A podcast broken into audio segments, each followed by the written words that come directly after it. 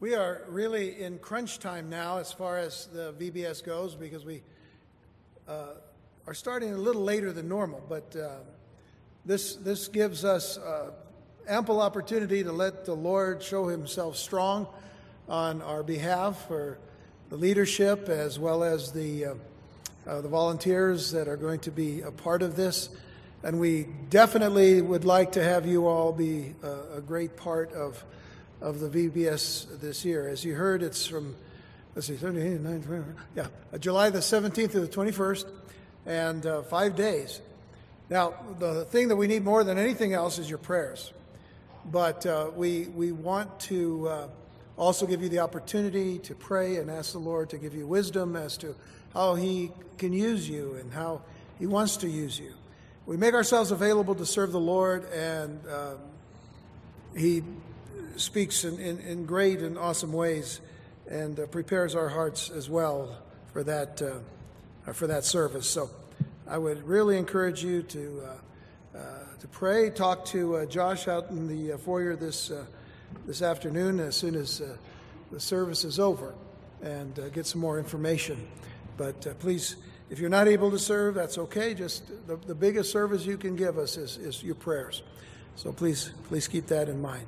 And we are very thankful that they've stepped up because uh, right now, our children uh, and our young people are, are, tremendous targets for the enemy in these last days. And so we, we, need, to, we need to keep them strong and keep them uh, grounded in the Word of God and, and uh, grounded in the joy of the Lord, too. And the Bible says in the book of Nehemiah, chapter 8, verse 20, that the Lord, that the joy of the Lord is our strength. And uh, what we have as believers in Jesus Christ is greater than what anything uh, the world has to offer. We have the joy of God, we have the peace of God, we have the strength of God, we have all of these things that uh, uh, can help us to go beyond just, you know, that little bubble that we call our lives. You know, God says, I don't want you to live in a bubble, I want you to live for me. When you live for God, you live outside of the bubble of our own minds and our own creations. We live for Him. We go where He wants us to go. We do what He wants us to do. It's a very simple thing. I'm not telling you to go to Africa, just telling you to help our kids in July for Vacation Bible School. Got it? See? No? Maybe so? All right. You got it? Okay. 35% of you got it. Okay, do y'all got it? Let's get, well, okay, that's about 85. We're, we're, we're doing better. All right. Did we get it? Yes. All right, good. I didn't expect to be a cheerleader today, but I just figured I just want to make you make sure you're listening, you're paying attention. I want to do some more checks along the way as we study God's Word. Turn to John chapter 12 this morning. John chapter 12. this is a fourth part of, of our study in the Gospel of John chapter 12. We are going through the whole of the Gospel. But um, what we have studied previously in the last few weeks, and what is central and key to what we've been studying, is the raising of Lazarus from the dead by Jesus. That was back in chapter 11. And this was done shortly before Jesus enters into Jerusalem something that was predicted hundreds of years before in the time of the prophet Daniel. We're dead to the very day when the Messiah would enter into the city of Jerusalem and shortly thereafter be cut off, which means he would be killed. Jesus prepared for this event because it was leading, of course, to him going to the cross. It was in the time of Passover,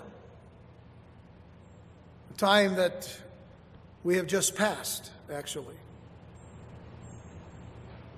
Jesus has entered into the city, and there were a number of things that Jesus did in those few days before he goes to the cross. Those would be the days of inspection. The days we talked about that I'll mention here in just a moment, where the lambs were, were actually inspected before being taken uh, to sacrifice for each family that they represented. But as we come to verse 20, we come now to a very interesting little development in all that's taking place during this Passover season. We're told in verse 20, and there were certain Greeks among them that came up to worship at the feast. The same came therefore to Philip, which was of Bethsaida of Galilee, and desired him, saying, Sir, we would see Jesus. Philip cometh and telleth Andrew, and again Andrew and Philip tell Jesus. So, what uh, would have to be during that time of the preparation and the inspection of the lambs to be sacrificed for Passover, the Lamb of God Himself, who had come into the city of Jerusalem to the shouts of the people, Hosanna, Hosanna, blessed is the King of Israel that cometh in the name of the Lord, was then doing a number of things. He was then cleansing the money changers from the temple in what would have been considered the courts, or the court, I should say, of the Gentiles. Each of the Gospels speak of this entrance into Jerusalem, but Matthew, Mark, and Luke focus their attention on other certain things that happen. For example, in Mark chapter 11, verses 15 through 17, it says, They come to Jerusalem, and Jesus went into the temple and began to cast out them that sold and bought in the temple, and overthrew the tables of the money changers and the seats of them that sold doves, and would not suffer that any man should carry any vessel through the temple. And so, Jesus, what, what Jesus is doing, of course, is that he is, in fact, establishing the very truth that he is the Messiah of Israel. That he is the very one to whom the people are crying out, Hosanna, save now, bless now, blessed is he who comes in the name of the Lord. Making it very clear that only the Messiah could do these things. In effect, he's come in to clean house, cleaning out the money changers who are, who are taking advantage of the people in, in selling, things, selling animals like the doves to the very poor people because they didn't have enough to buy a lamb. So they would sell them doves, and of course, they would take as much as they could get from them. But notice that in verse 16 it says that he would not suffer that any man should carry any vessel through the temple. And he taught, saying unto them, Is it not written, My house shall be called of all nations the house of prayer? But you have made it a den of thieves. Keep in mind that he does mention that uh, his house was to be called of all nations the house of prayer not just for the Jewish people, but also for all nations. Not only then did the Lord cleanse the temple, but he did other things during that time as well. Matthew 21, verse 14, tells us that the blind and the lame came to him in the temple and he healed them. That was during this very same time. So he was not only establishing himself as the Messiah by casting out the money changers and, and crying out, and, and in fact, fulfilling scripture that the house was not a house uh, or uh, for, for thieves, but it was a house of prayer. But he also healed in the temple, which only the Messiah of Israel could do. No one else could heal like he could heal. And then we're told in Luke chapter 19, and I would encourage you to keep a, a bookmark in Luke 19 because we'll come back a couple more times. But in Luke 19, we're told in verses 47 48. Now, what I'm trying to establish here is what is taking place during this short time before he goes to the cross.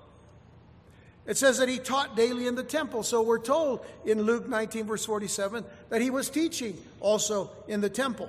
But the chief priests and the scribes and the chief of the people sought to destroy him and could not find what they might do, for all the people were very attentive to hear him. So now we know that most of the people that were there were Jews, but we also know that there were Greeks there or Gentiles. And they were all attentive to Jesus because of all the events that had just previously happened. The very fact that he had raised Lazarus from the dead was something that, that was spread uh, as, as, as far as, as uh, the, people that were in the surrounding areas could go to tell people, hey, a man that was dead and really dead for four days has been ra- raised from the dead by Jesus Christ, by Jesus of Nazareth. And people were starting to get this buzz. And then when Jesus enters into the city, they said, This is the one. He was the one that raised Lazarus from the dead. So now, everywhere that Jesus went, there were people listening to him. There were people being touched by him. There were people being thrown out by him. But all of these accounts, by the way, well, let's, let's, let's finish reading here. Okay, oh, we did. Uh, they, were, they were very attentive now to what Jesus was doing, but these accounts that I'm giving you are necessary for us to know and to understand why a group of Greek speaking Gentiles wanted to see Jesus.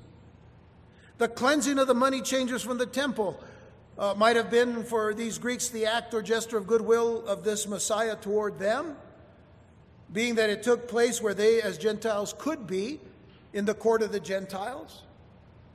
That's, that's, that's a place big enough for, for all the people going through there, for there to be room for, for them to uh, set up their tables uh, for selling uh, the animals and all. And the fact that they were in Jerusalem for the Feast of Passover to worship indicates that they were certainly attracted to the Jewish religion, or more directly, they were attracted to the God of the Jewish people. And we were told back in verse 20 that they were there to worship at the feast. So they actually did come to worship. Now, let me just say also that these Greeks were, uh, some, have people, some have thought that they were Greek speaking Jews. But in fact, that, you know, uh, the word Greeks in our text here in, in verse 20 is actually the word Hellen, H E L L E N, uh, from the word Hellas, which is the, the Greek word for Greek or for Greece. Hellas. Uh, Hellas is the Greek word for their nation. Uh, we, we hear of the Hellenization of people. That is the, the Greek uh, uh, culture being spread throughout the world because of Alexander the Great and so on. So, this word is, they were actually from Greece. They were Greeks who had come to worship. Now, that doesn't mean that they didn't live in the land, and I'll explain that in just a moment. But before we press on, in this passage, let me just point out that the scriptures give us so many wonderful pictures and types signs and symbols to encourage us that our great God and Savior, Jesus Christ, came not only for his people, the Jews, but he came to save the Gentiles as well. And one thing to point out is that the Lord's life on this earth began with a visit from Gentiles who came from the east bearing gifts. You remember that at the birth of Jesus? Y'all do remember that, yes? Do this, make me feel good. All right, so you, we heard about the, the people from the east. They, they were Gentiles. They came bearing gifts to Jesus. And his life on the earth drew to a close with a visit from Gentiles who came from the west seeking his most precious gift. They came from the east, they came from the west. Isn't the Word of God wonderful to show us? How broad the love of God is, how broad the love of Christ is, that He didn't come just for a singular nation, but He came for all of the world. From the east to the west, this is how He forgives us.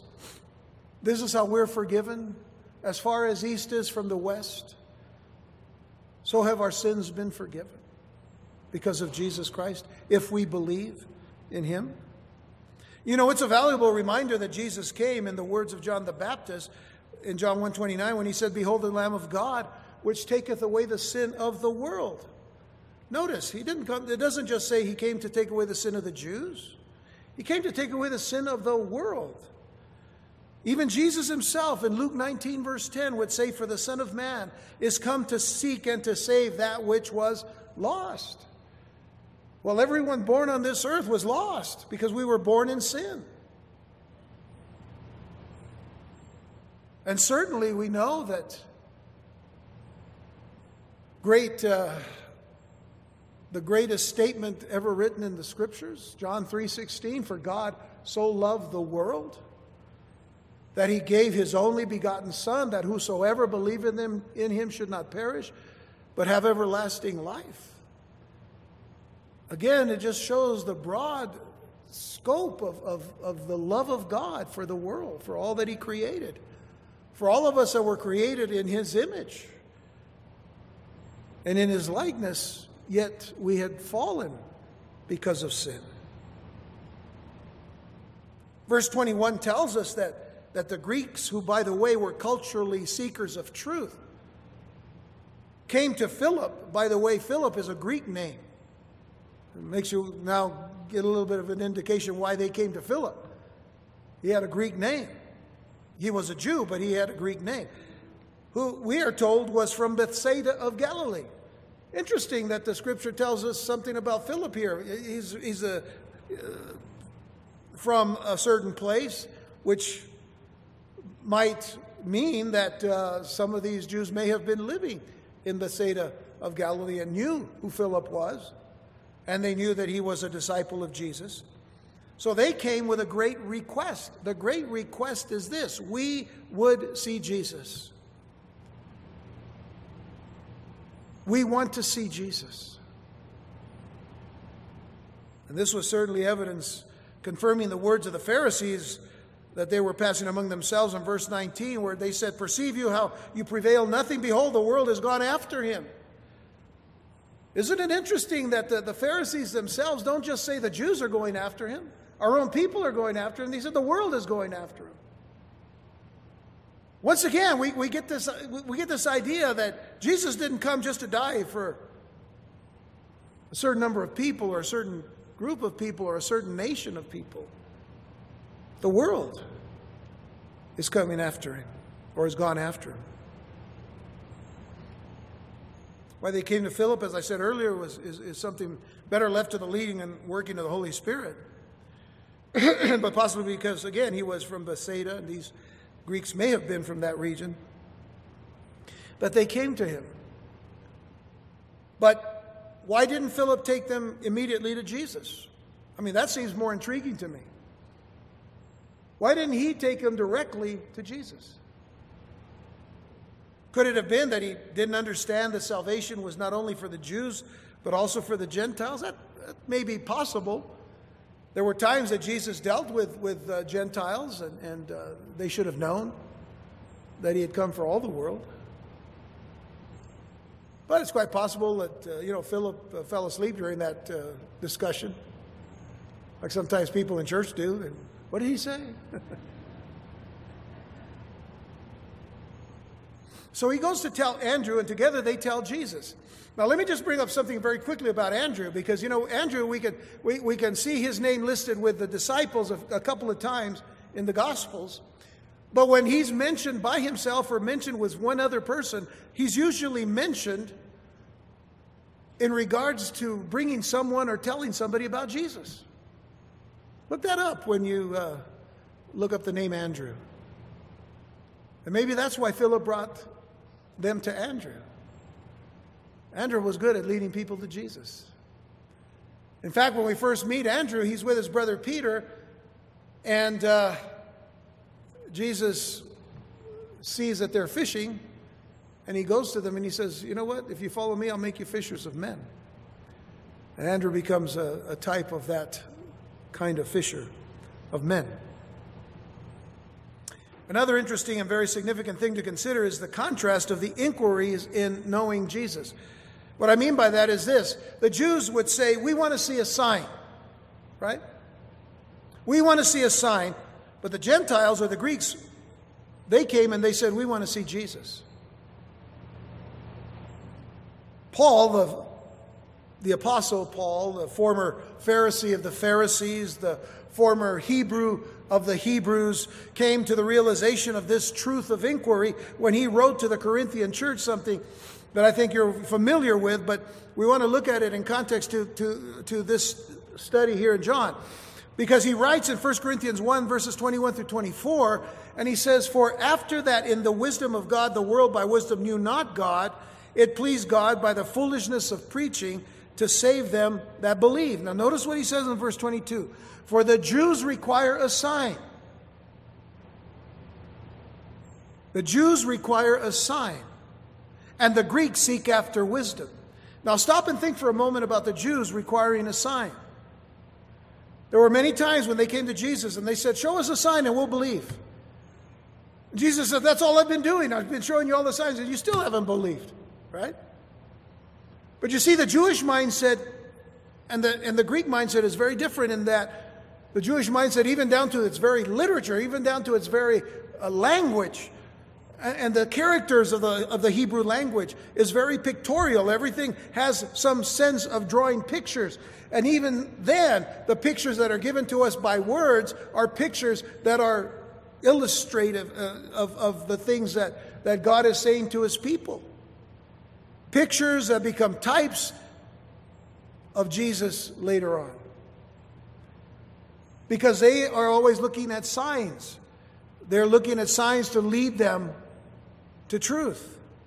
Greeks, on the other hand, were brought up in this more philosophical kind of an understanding. You know, the, the Greeks themselves, you know, with, with such a foundation of, of people like Aristotle and Socrates and Plato and, and, and a number of others that uh, laid some kind of a philosophical foundation to, uh, to their um, uh, uh, worldview, as it were.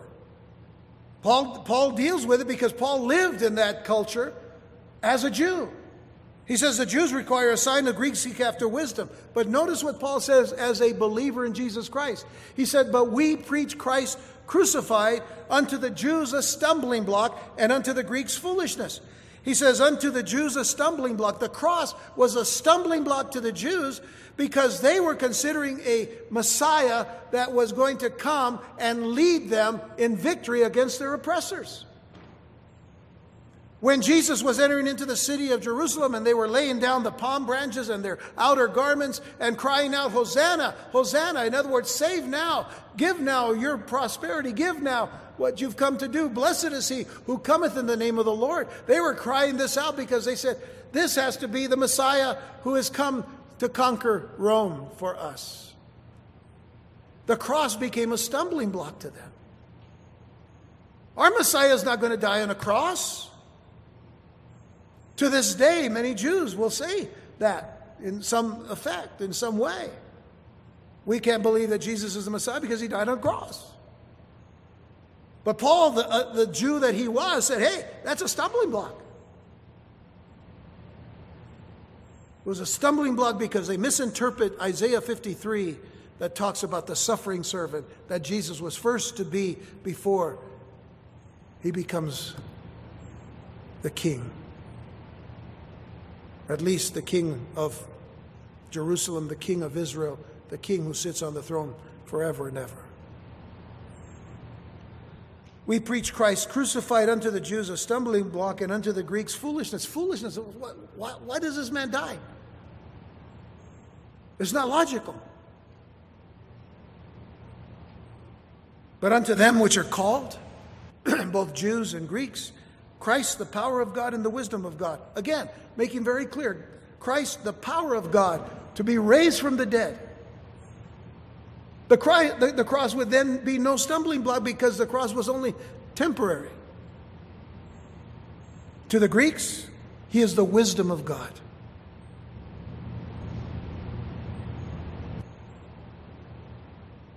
And Paul, if, if you read on, talks about the foolishness of, of God in comparison to the wisdom of men. If God were foolish, which he's not, but even the foolishness of God is wiser than the, the wisdom of men. So unto them which are called, both Jews and Greeks, Christ, the power of God and the wisdom of God. Now, I'm, I'm saying all of this because at this point now, we realize that the king had just been rejected by his own people, Israel. Jesus was being rejected because the leadership of the, of the nation had rejected him. And eventually they would be the ones that would rally the crowds to cry, Crucify him, crucify him. Before he cast out the money changers, this is what Jesus did and said in Luke 19, verses 41 through 44. When he was come near, he beheld the city and wept over the city of Jerusalem. Do you remember a couple of weeks ago when we were studying the entrance of Jesus? I said, Is it a triumphant entry or is it a tearful entry?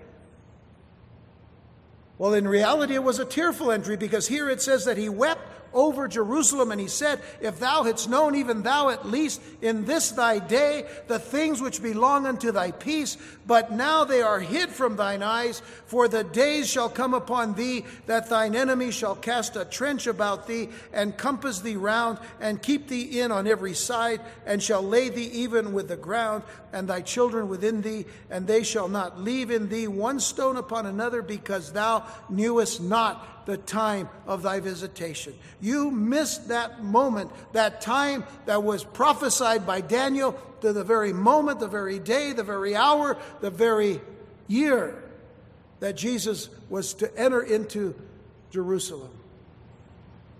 And then they really missed what was to happen because it says immediate, not, not, not long after that entrance would the Messiah be cut off. So he cried and wept over his own people. And still, here we have in our text Greeks wanting to see Jesus.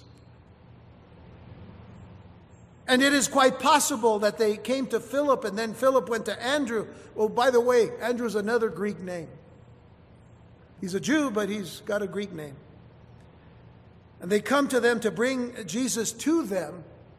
Not so much to lead them to Jesus, but to bring Jesus to them because where Jesus may have been might not have been permitted for the Greeks to enter. Remember, they could only go as far as the, the court of the Gentiles.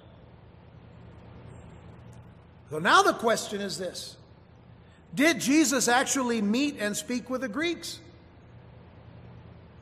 Because when you read, first of all, you read verse 22 Philip cometh and telleth Andrew, and again Andrew and Philip tell Jesus. And Jesus answered them. Now you think, well, who's he answering? This is, this is where this becomes a little bit uh, not as clear as we like it to be. Jesus answered them, saying, The hour is come that the Son of Man should be glorified.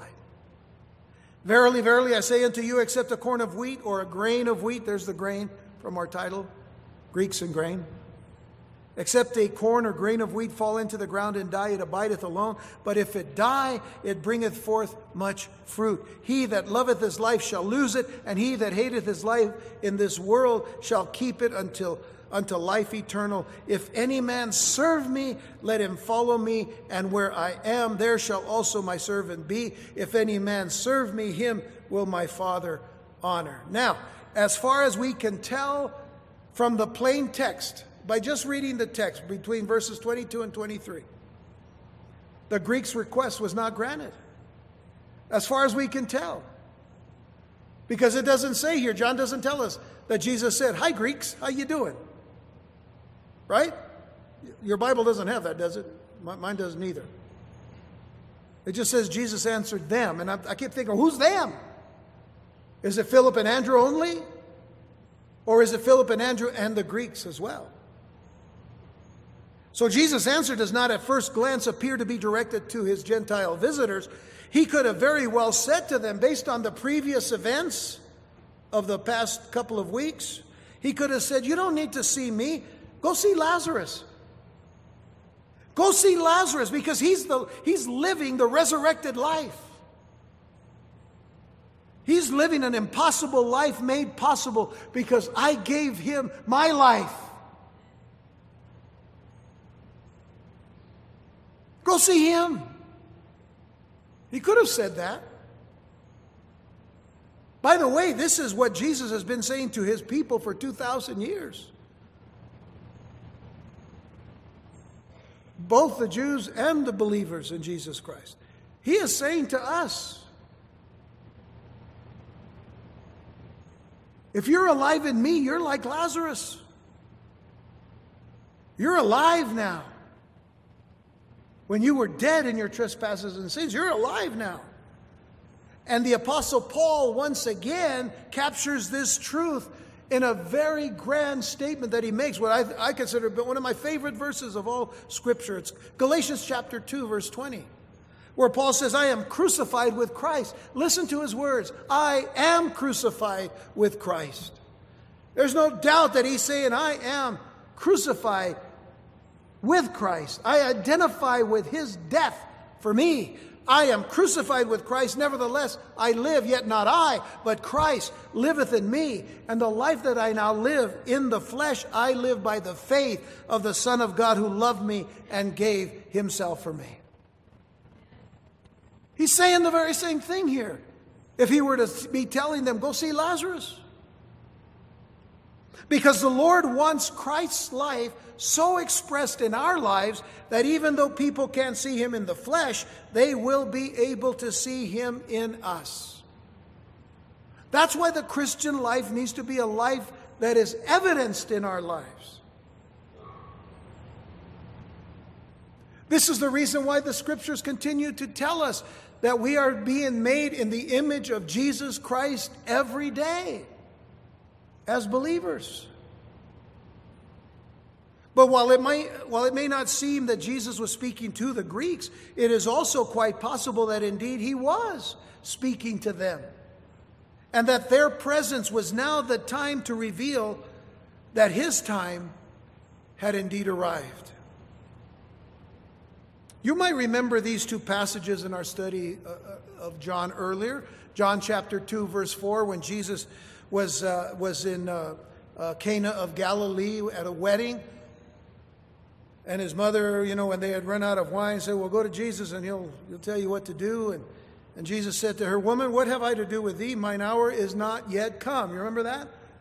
Mine hour is not yet come. And in John chapter 7, he says something very similar. After uh, he had had uh, a number of, of people that had been following him had gone away from him because he had actually said, Unless you eat my flesh and you drink my blood, you know, you're not going to have any part with me. The only ones that remained were the 12. And, and, and Jesus said, Will you leave also? And it was Peter, but it was really, all, you know, he was, was speaking for all the, all the disciples. And he says, Where are we going to go? You're the one that has eternal life. Soon after that, as they prepared to go to the Feast of Tabernacles, we're told in, in verses 6 through 8 of John chapter 7, Jesus said unto them, My time is not yet come. But your time is always ready. The world cannot hate you, but me it hateth, because I testify of it that the works thereof are evil. Go ye up unto this feast. I go not up yet unto this feast, for my time is not yet full come. Well, that was a while back, wasn't it? But now, his time had come. Now his time had come. And how significant it was that Greeks came saying, we would see Jesus. And Jesus uses that particular opportunity to tell them, My time's come. He's not dying just for the Jews, he's dying for the Jews and the Gentiles. But you see, the sacrifice was about to be bound to the altar. The sacrifice was about to be bound to the altar. Now, I'm saying that because a couple of weeks ago I made reference to the fact that when Jesus entered into the city of Jerusalem, the people were shouting, Hosanna in the highest, blessed is he who cometh in the name of the Lord. Well, where does that come from? It comes from Psalm 118. It is a, it is a prophecy that was fulfilled that day, a prophecy that we hear and read in Psalm 118. And I want you to turn there and look at it, verses 24 through 29. Because, first of all, it begins with this statement This is the day which the Lord has made. We will rejoice and be glad in it. Now, if we take that particular verse of Scripture and just say, Listen, this is a day that the Lord has made, let us rejoice and be glad in it. Many times I've started services that way. I'll say, Hey, this is the day the Lord has made. And guess what? It's true. He made this day, didn't He? And we've come together to do what? To rejoice and to be glad in it. So I'm not saying anything that's not true, but here's the thing. When it was written here in Psalm 118, verse 24, it is here specifically dealing with this entrance of Jesus into Jerusalem, saying, This is the day the Lord has made, the day that was prophesied by Daniel so many years before, a day that was prophesied to be exactly the day that they should have known Messiah would enter into this city. Because the next verse tells us, Save now, I beseech thee. O Lord, O Lord, I beseech thee, send now prosperity. What is that in Hebrew? Hosanna. Hosanna. Save now.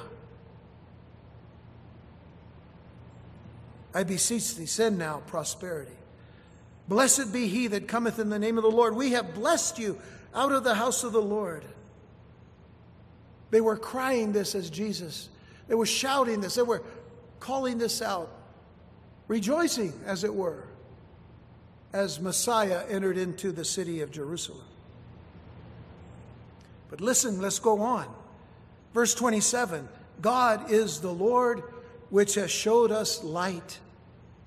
Bind the sacrifice with cords even unto the horns of the altar. Bind the sacrifice. Why is that here? Because Jesus was entering into the city not to go sit on a throne, he was going into the city to go pl- take our place on the cross.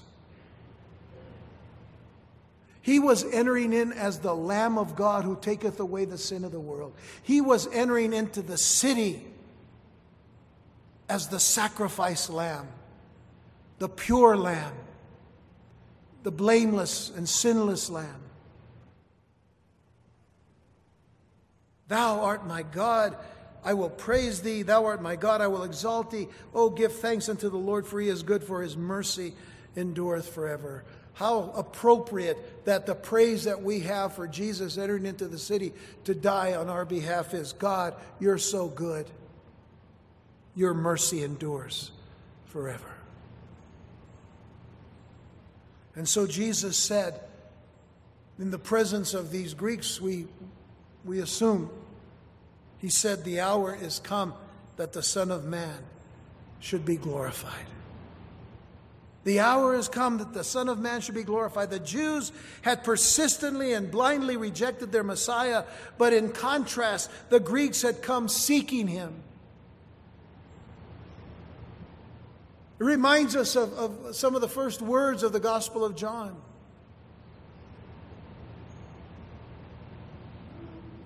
He came unto his own, verse 11 of John chapter 1. He came unto his own, and his own received him not. But to as many as received him, to them gave he the power to become the sons of God, to as many as believe in his name. He came unto his own, the Jews, and his own received him not. But to as many as received him, both Jew and Gentile, he gave them the right to be the sons of God, the children of God. To as many as believe in his name, to those who are born out of the flesh or of blood, but of the Spirit. The Greeks had come seeking him, and these Gentiles, Jesus could see, in these Gentiles, Jesus could see his name being exalted and glorified in all parts of the world. We see that happening today. Throughout, all the, throughout the country right now, people are worshiping the Lord in churches. While we were asleep, people on the other side of the world were worshiping the Lord in their countries, in their churches. God was being praised, Jesus was being glorified and honored and praised. But the Gentiles were not only to see Jesus glorified, they were going to see him crucified. And Jesus makes that clear by saying in verse 24 of our text in John 12, He said, Verily, verily, I say unto you, except a corn or a grain of wheat fall into the ground and die, it abideth alone. But if it die, it bringeth forth much fruit. Listen, if, if, if, a, if a grain or a, a, corn of wheat stays on the stalk, you know, eventually what's going to be harvested and, and then it's going to be turned into, you know, whatever it's going to be used for, bread mostly then it'll be eaten and so on and so forth. But if that grain, is, you know, just stays on the stalk by itself, it, it's not, it's not going to die. It's not going to do anything. It's not going to produce anything. Unless that corn of grain of wheat fall into the ground and die. it abides alone. But if it die, it bringeth forth much, much fruit. So just as a seed must go into the ground and die for a harvest of fruit to come, so must the Lord Jesus be put to death and buried for life to come. Before there can be that resurrection power, before fruit can be produced, there has to be death.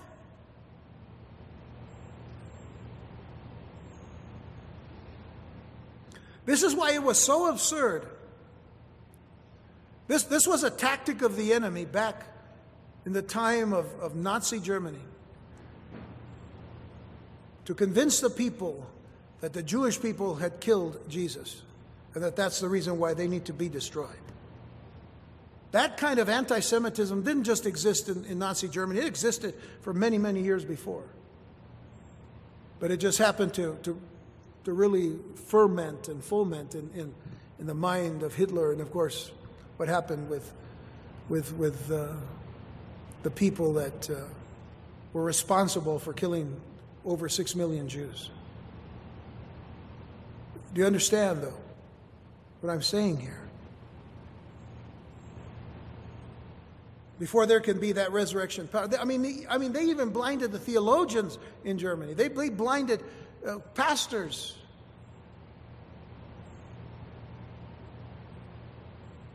Before there can be resurrection power, there has to be death. That's why Jesus came. The fact of the matter is, it wasn't just the Jews that killed Jesus, the, we, we all did. Jesus was so masterful at using observations from nature to illustrate spiritual realities. He often used the illustration of a sower sowing seeds. Now he talks about the seed itself, a singular seed. It must die first. It must lose its own identity so that a new plant may spring up. Now, in Jesus himself, he didn't lose his identity because he, he was never a sinner. He came from heaven, took upon himself flesh, so that that flesh could die, but also in three days rise again from the dead. Then that flesh was glorified, and then he ascended back into heaven and sits at the right hand of the, of the throne of God. Always Jesus. The fact of the matter is, when we were born, we were born into sin. We were born into sin, and we were born dead in our trespasses and sins spiritually. We were alive physically, but dead spiritually. So understand then that we, have, we are to lose our identity with this world. We are to lose the very fact that we are no longer of this world. We are of Jesus Christ as believers. We are of the kingdom of God. We are citizens of heaven. Do you understand that? He often used that this, this, the illustrations so that we can really get hold of these truths. The seed must lose its own identity so that a new plant may spring up. That is best seen in us. And therefore, death is a condition of life at its fullest. Unless we die spiritually, or in the sense that we die, you know, that the old man dies, we can't live spiritually in Christ. The old man must die so the new man can live.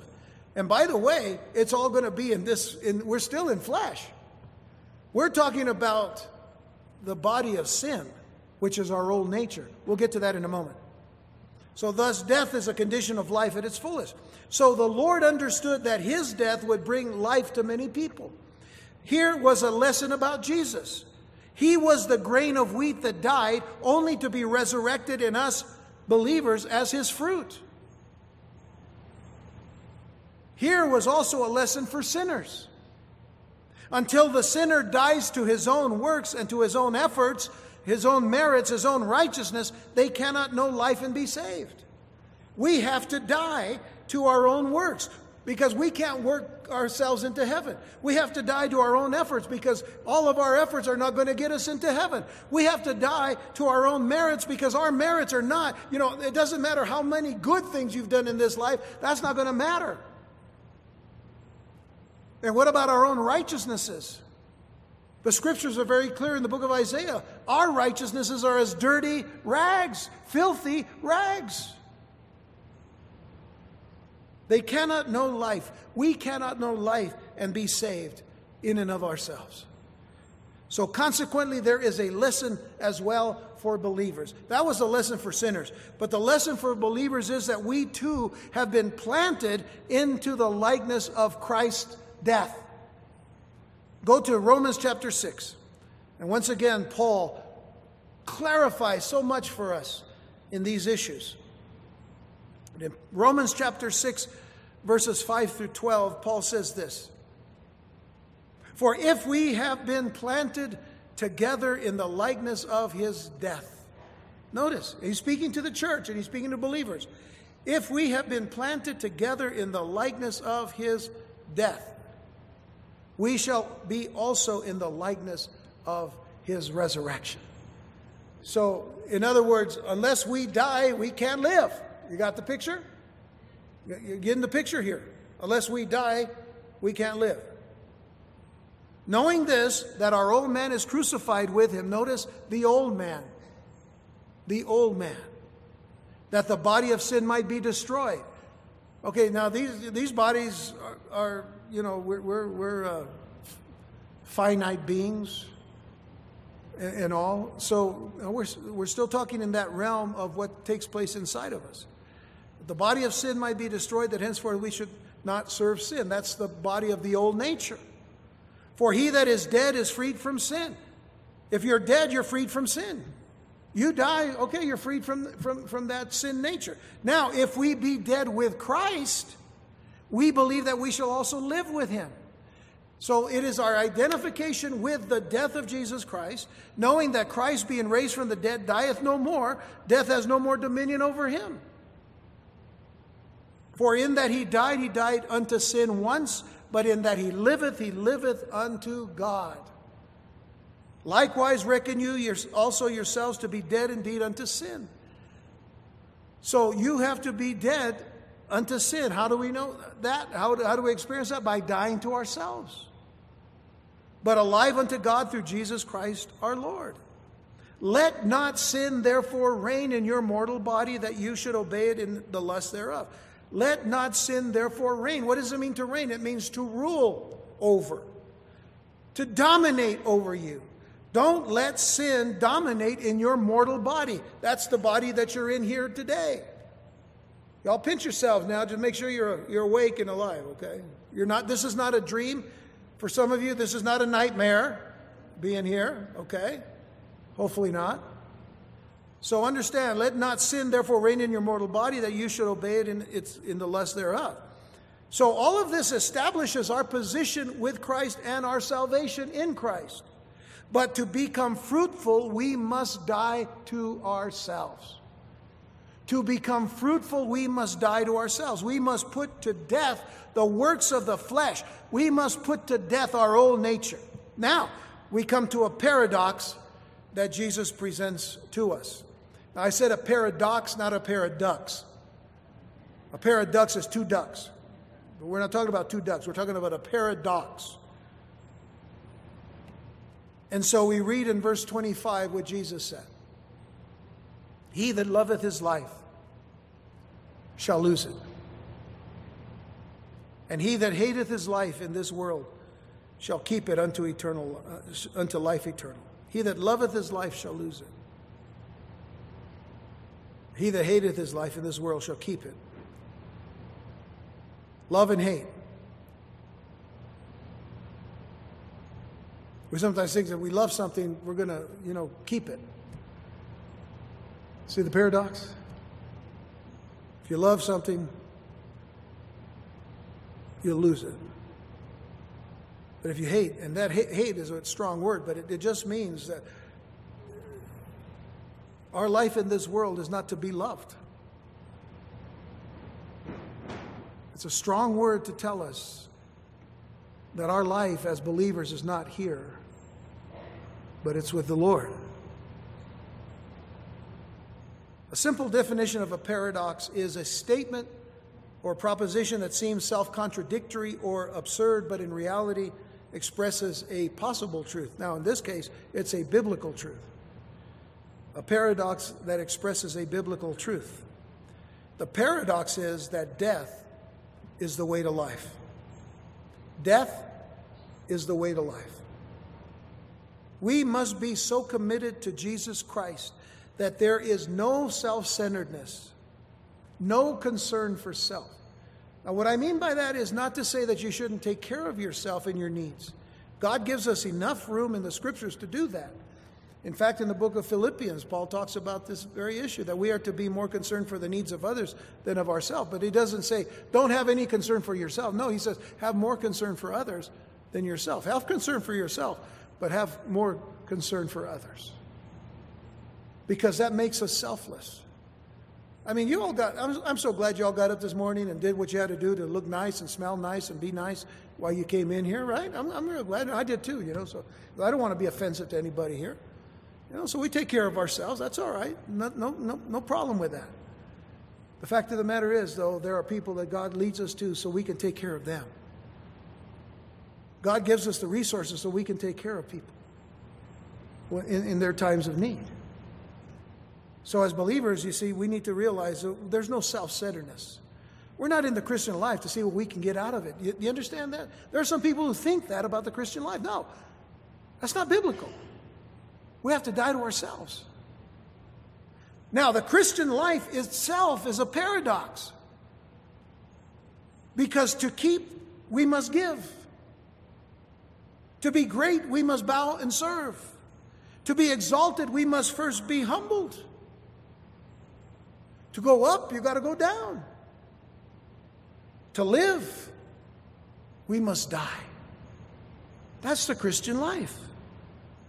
The great evangelist D.L. Moody once said, God sends no one away empty except those who are full of themselves. Did y'all get it?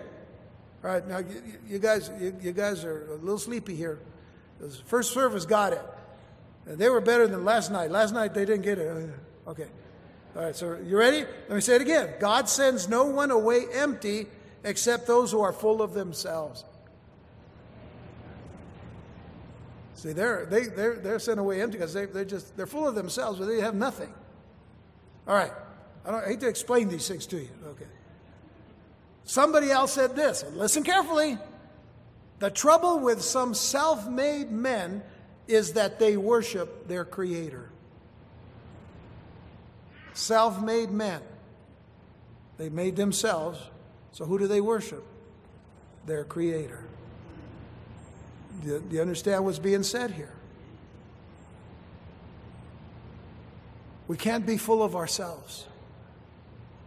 We didn't make ourselves. There's nothing for us to boast in that we have ever done in and of ourselves to say, you know, God may have saved me, but I've done everything else. I mean, that's the height of arrogance, folks.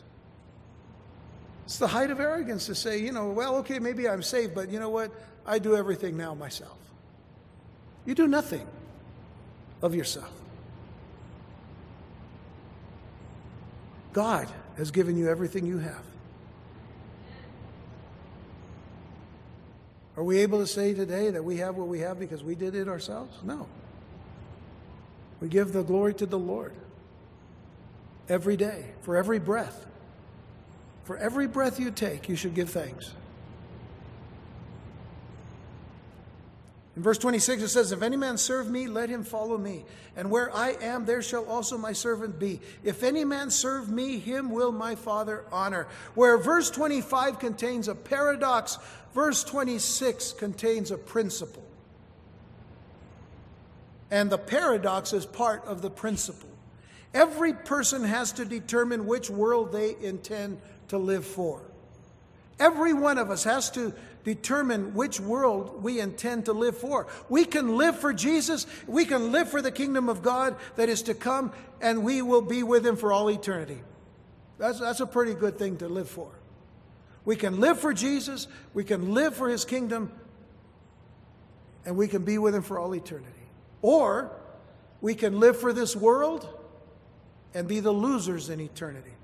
Because the reality is, there is an eternity for every person on this earth. Every person that's ever lived, there is an eternity. But there is an eternity with God and an eternity separate from God. An eternity to live well and right and be blessed forever and an eternity to be totally separated from God and to live in great, great pain and suffering. Which eternity do you determine to live for? Seriously consider what the Lord says. He tells them to follow Him. He says, If you serve me, follow me. Now, where, where, where is He in time? He says, If you serve me, you'll follow me. Where was He going? He tells them to follow Him, and He is on the way to the cross. He's on the way to the cross. Are you ready to follow him then? His promise is that where he is, his servants will be also. And if we serve him and follow him, his Father will honor us. It takes the courage that only God can give us it takes the courage that only God can give us through the power of His Holy Spirit to stand for His truth. To stand and say, I'm ready to die that I might live for Christ. Jesus said it this way to his disciples, and I'm going to close with this. It's Mark chapter 10, verses 42 through 45. Jesus called them to him, and he said unto them, you know that they which are accounted to rule over the Gentiles exercise lordship over them. Interesting how we've been talking about the Greeks who came to Jesus before he goes to the cross. And yet Jesus mentions Gentiles in their exercise of lordship over their people. You know that they which are accounted to rule over the Gentiles exercise lordship over them, and their great ones exercise authority upon them. But so shall it not be among you. But whosoever will be great among you, you see the, you see the paradox here? Whosoever will be great among you shall be your minister, which means shall be your servant. Shall be your servant. You want to be great? Then you're a servant. And whosoever of you will be the chiefest shall be servant of all. For even the Son of Man came not to be ministered unto. The Son of Man came not to be served, but to serve, and to give his life a ransom for many. Shortly, we're going to come to a time in the book of John where Jesus is going to gather with his disciples for the feast of Passover, and he's going to be at their feet, washing their feet. What was that for? It was to show them. He even says so. I am your example as to how you are to be.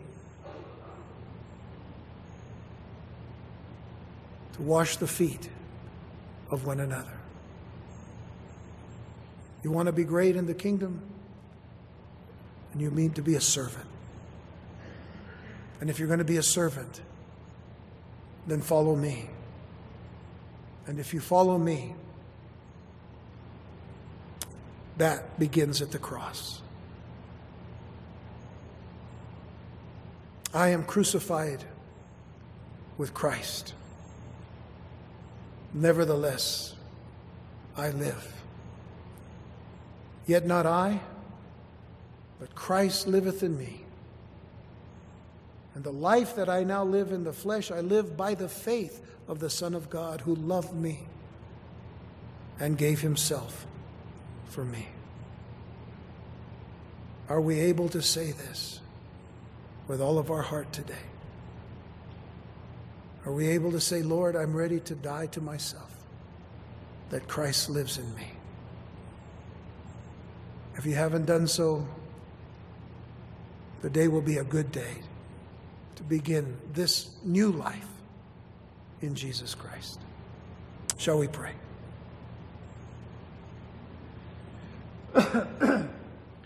Father, we do thank you and bless you for your goodness and your mercies. We thank you for your love and your grace. We thank you that, Lord, before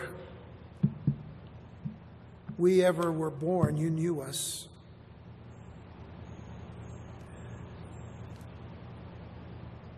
You knew us before the foundation of the world. And you loved us anyway. And you love us still. And how grateful we are that we have your word to remind us of that great work on our behalf. Father, how I pray that your spirit would now move upon, upon the hearts of those here who need you, who need to respond to you, who need to come to grips with where they are in their lives today and where they need to be for eternity.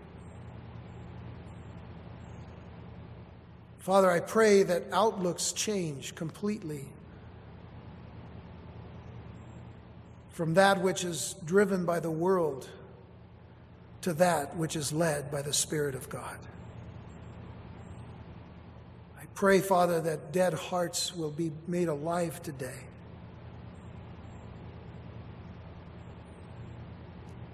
I pray, Father, that the darkness that we have found ourselves in will wonderfully change into the light of the glory of Christ. All of this, Lord, today we ask in the name of Yeshua HaMashiach, Jesus, the Messiah. And it is in that precious name that we pray. Amen and amen. Shall we stand?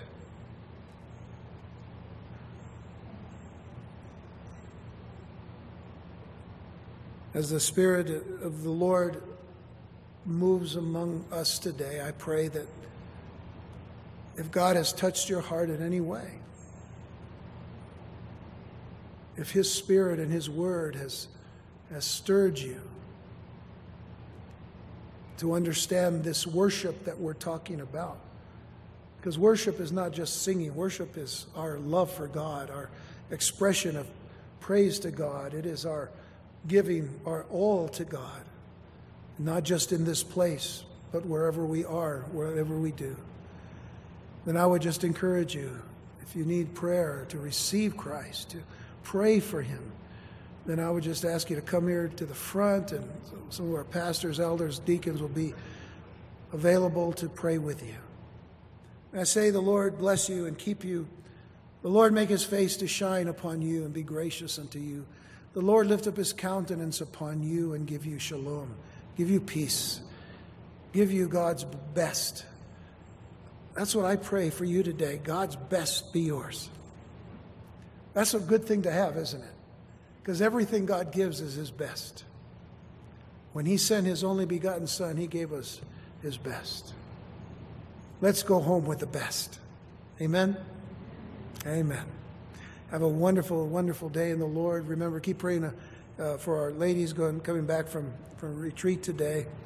And uh, pray for VBS and pray for Josh and Melody and, and all those. And, and, you know, if God's put it on your heart to serve Him, then, then uh, let them know. Uh, Josh will be out there today.